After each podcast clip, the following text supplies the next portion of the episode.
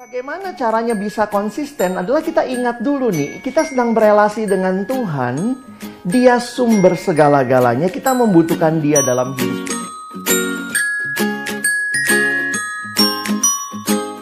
Mengapa saat teduh itu penting? Lalu, bagaimana caranya biar bisa konsisten? Apakah saat teduh punya waktu khusus? Dan apakah boleh bersaat teduh di dalam perjalanan ke kantor atau kuliah, misalkan di dalam kendaraan atau di dalam kereta, gitu. Ini pertanyaannya nggak cuma satu ya, ini ada satu, ada empat. ternyata. Beberapa pertanyaan sekalian ya kayak kereta juga ini. Iya benar. Mungkin bisa langsung dijawab sama Kak Alex. Oke, jadi kalau ditanya mengapa saat teduh itu penting, saya pikir ini satu pertanyaan yang kembali lagi kita melihat sebagai manusia ciptaan Allah dan bagi kita yang ada di dalam Kristus, kita kenal Tuhan kita, kita ingin dan rindu berkomunikasi, berelasi dengan Tuhan. Jadi saat teduh menjadi satu cara di mana kita berbicara kepada Tuhan dan Tuhan juga berbicara kepada kita. Jadi kalau ditanya penting ya sebagaimana kita dalam hidup berkomunikasi, saya pikir juga ketika kita memiliki eh, relasi dengan Tuhan kita, kita juga rindu berkomunikasi dan mau mendengar suaranya, mau mendengar apa yang menjadi kehendaknya. Iya.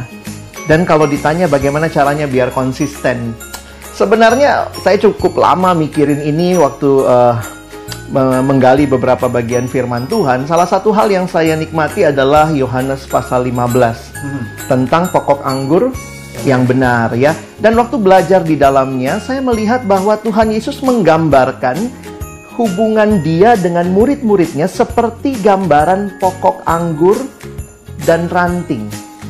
Jadi ini gambaran yang hidup. Makanya kalau dikatakan bertumbuh, wah ini pas banget ya. Kadang-kadang kan sekarang ada ada gambaran apa tuh ya? Eh, seperti mentega dan roti.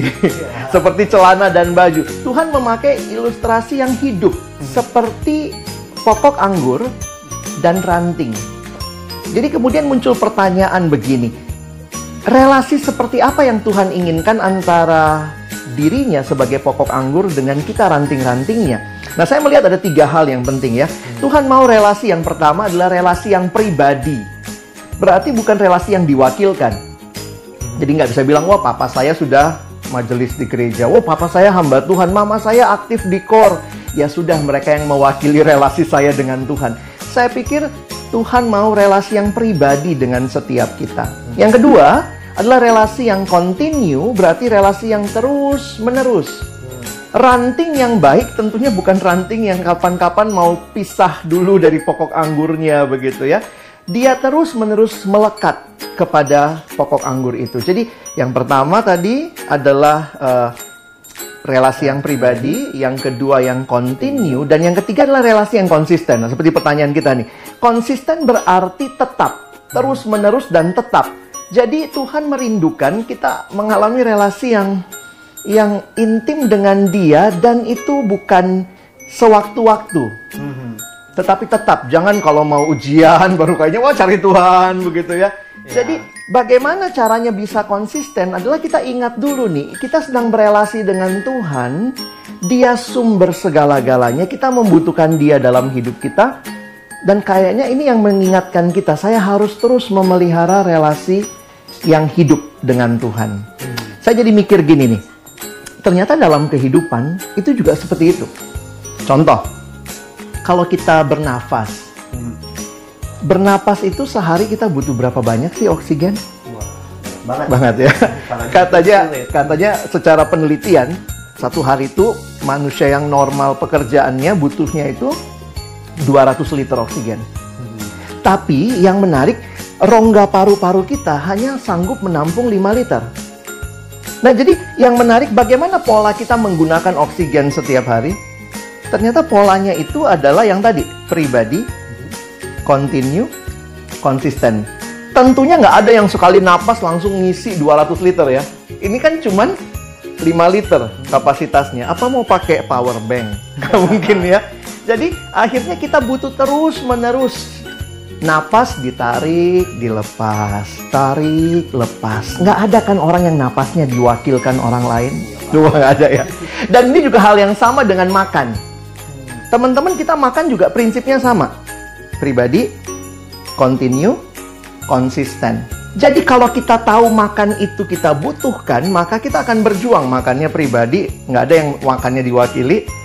Kita continue terus-menerus dan konsisten. Jadi baik makan, baik bernafas, ini sudah menggambarkan sebagaimana yang Tuhan mau juga relasi kita seperti itu. Jadi kalau ditanya bagaimana caranya biar konsisten, saya pikir kita mesti ingat dulu apa sih yang sedang kita lakukan ini. Ini sesuatu relasi yang kita rindukan terus menerus dengan Tuhan. Berarti kalau ditanya untuk menjawab Mm-mm. pertanyaan ini kalau mungkin bisa kita simpulkan Iya. adalah kita mesti sadar dulu ya sobat muda bahwa kita butuh Tuhan. Iya, Ketika betul. kita sadar kita butuh Tuhan, secara otomatis maka kita akan melakukan itu ya. Betul, itu lahir dari rasa kita membutuhkan Tuhan, kita cinta sama Tuhan. Orang kalau jatuh cinta gitu ya Ria. Iya, ya pernah jatuh cinta kan Ria? Iya, Berarti kita dong, ya. rindu, rindu terus berkomunikasi, terus mau mendengar apa yang dia sampaikan. Hmm. Begitu. Gitu. Nah, jadi buat teman-teman sobat muda di luar di yang saat ini sedang menyaksikan Insta Live Session Warung Sate kamu, kalau teman-teman saat ini merasa, aduh, saat dukung nggak konsisten banget nih, Mhm. kan tentang yang lagi SMA mungkin yang lagi ujian nasional sekarang kita lagi gencar-gencarnya Iya. saat teduh ya, karena takut gitu. Atau mungkin yang habis lulus yang nanti mau SNMPTN gitu ya Iya. pasti harap-harap cemas lalu mencoba meningkatkan saat teduh. Nah, tapi saat teduh bukan hanya dilakukan di momen-momen tertentu, Betul. tapi harus dilakukan setiap hari. Iya. Sama seperti kalau kita butuh makan, itu untuk memberi kekuatan bagi tubuh kita, demikian juga dengan saat teduh. Betul.